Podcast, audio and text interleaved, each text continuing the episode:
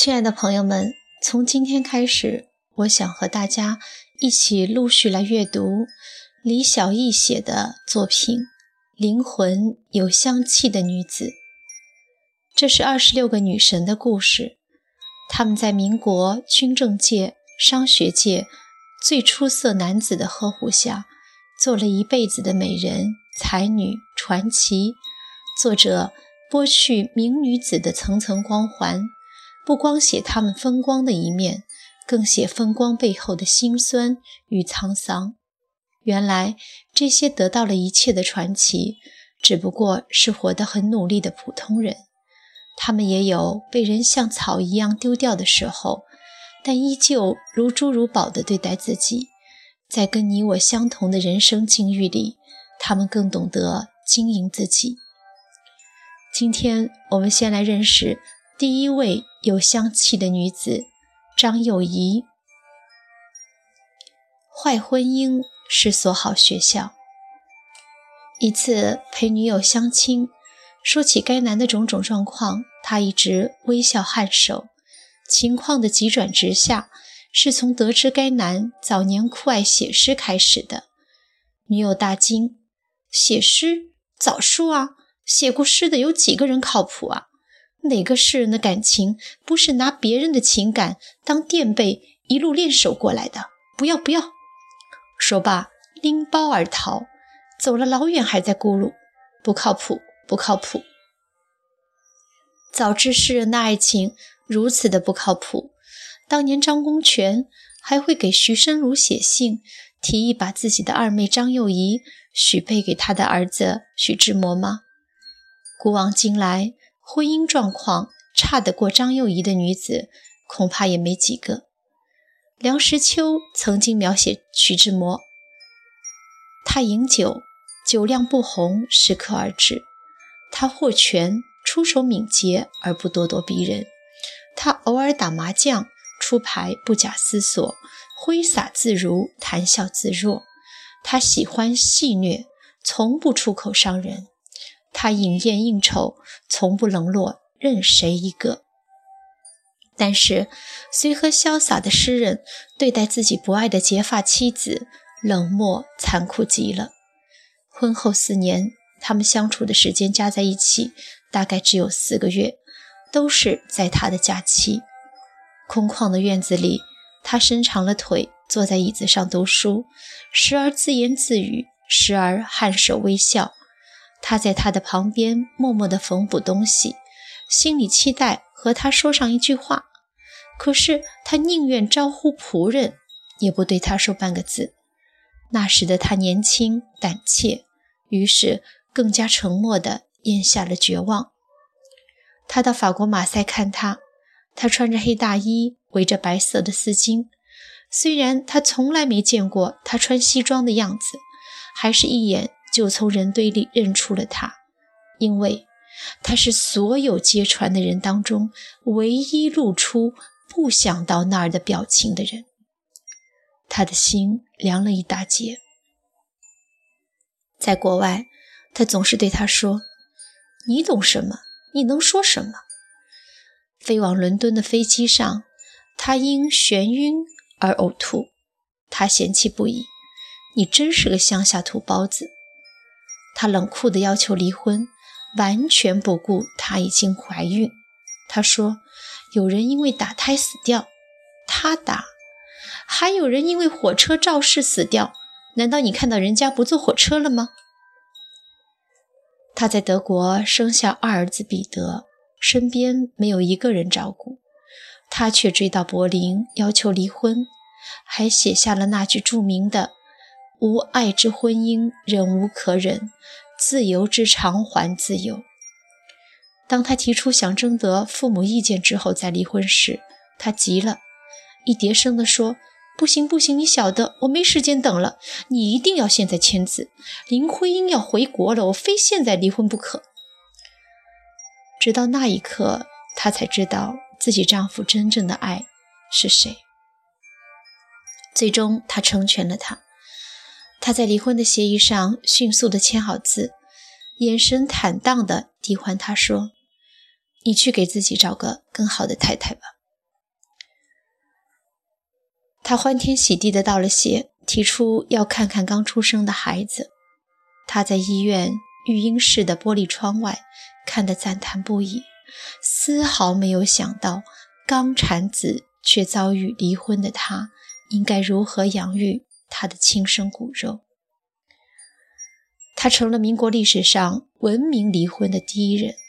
不过，在这段残酷的过程中，丝毫看不到那个写出“你是天空里的一片云，偶尔投影在我的波心”的诗人式的浪漫与多情。看着他避之唯恐不及的逃离，你会以为她是一个多么不堪的女子。可是恰恰相反，在这段婚姻中，她才是真正高攀的那个。他家世显赫，二兄弟呃兄弟姐妹十二人。二哥张家森在日本留学时与梁启超结为挚友，回国后担任《时事新报》总编，是冯国璋总统府的秘书长。四哥张公权二十八岁即出任中国银行上海分行副经理，是上海金融界的实力派。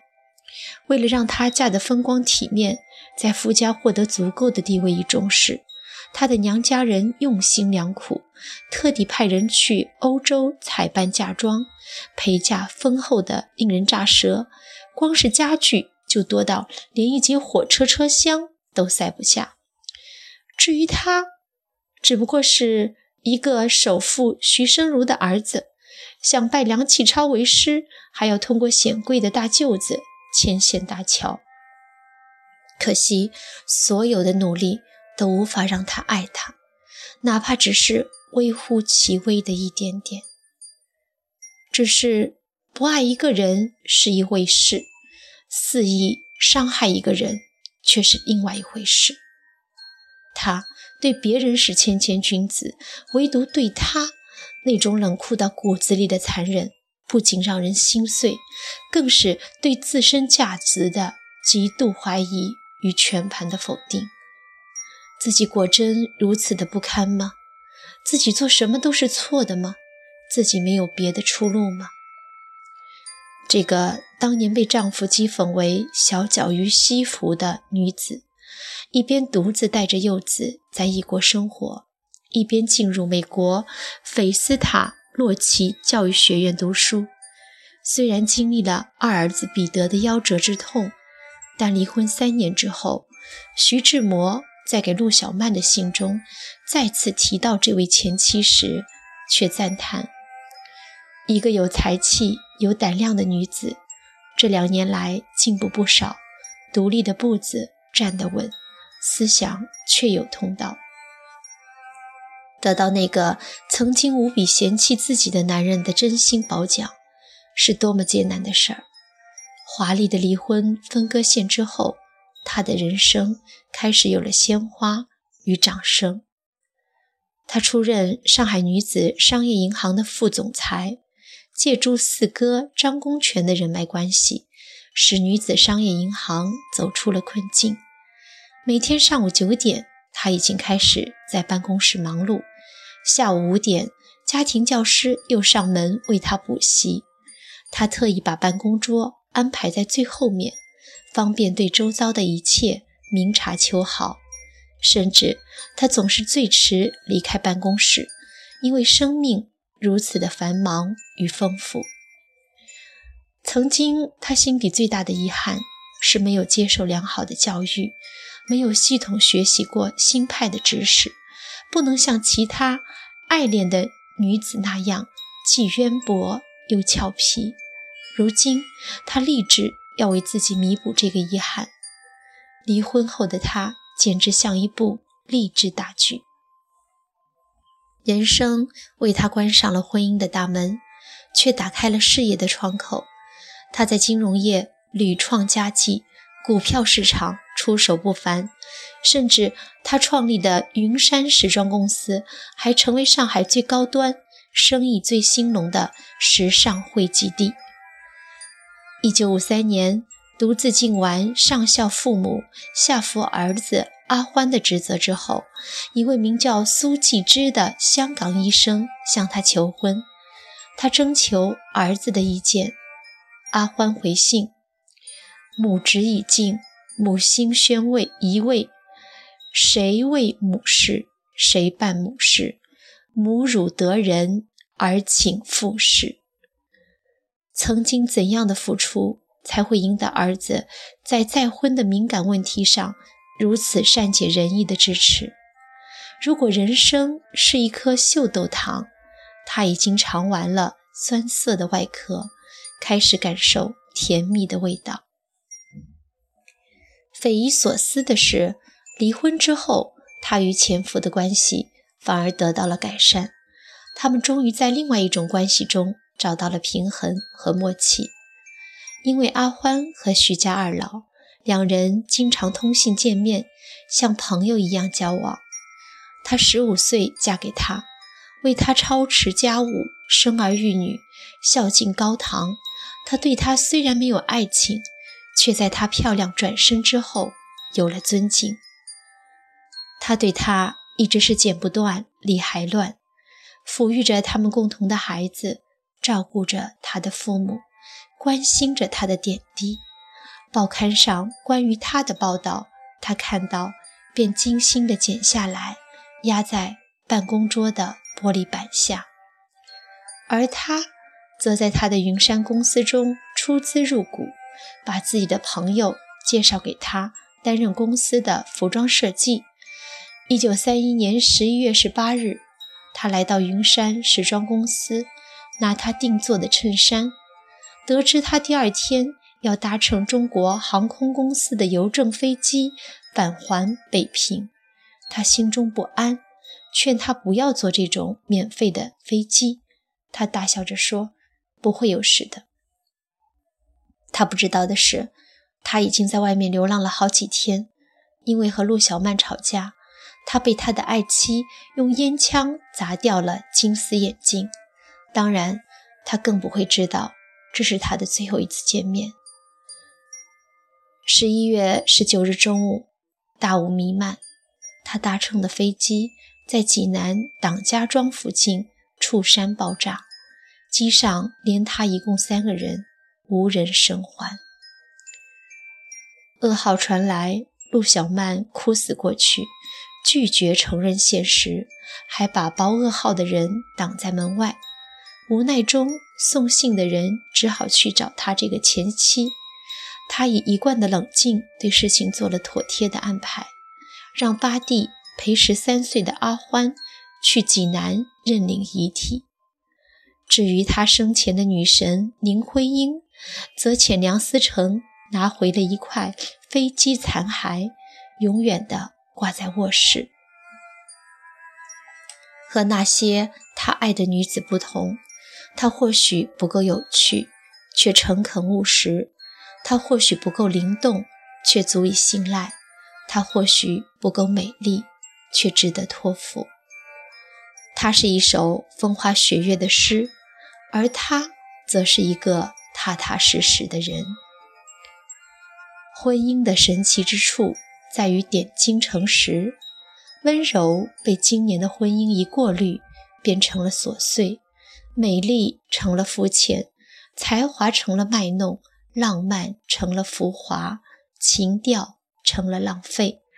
很难见到夫妻多年还能够彼此欣赏、相互爱慕的。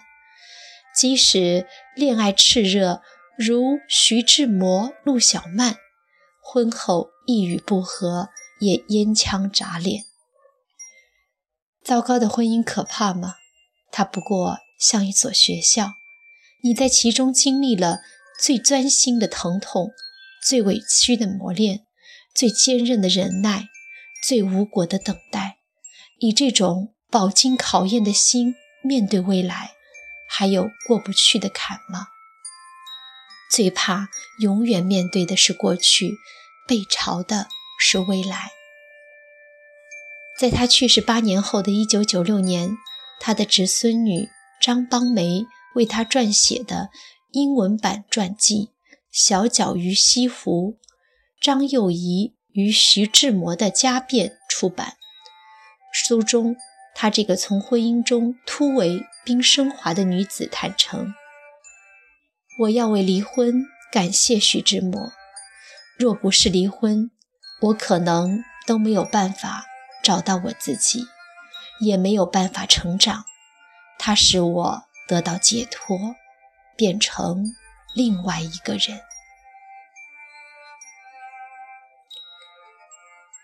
女友放弃了浪漫的诗人，最终选择了一个厚道的男子。祝他幸福。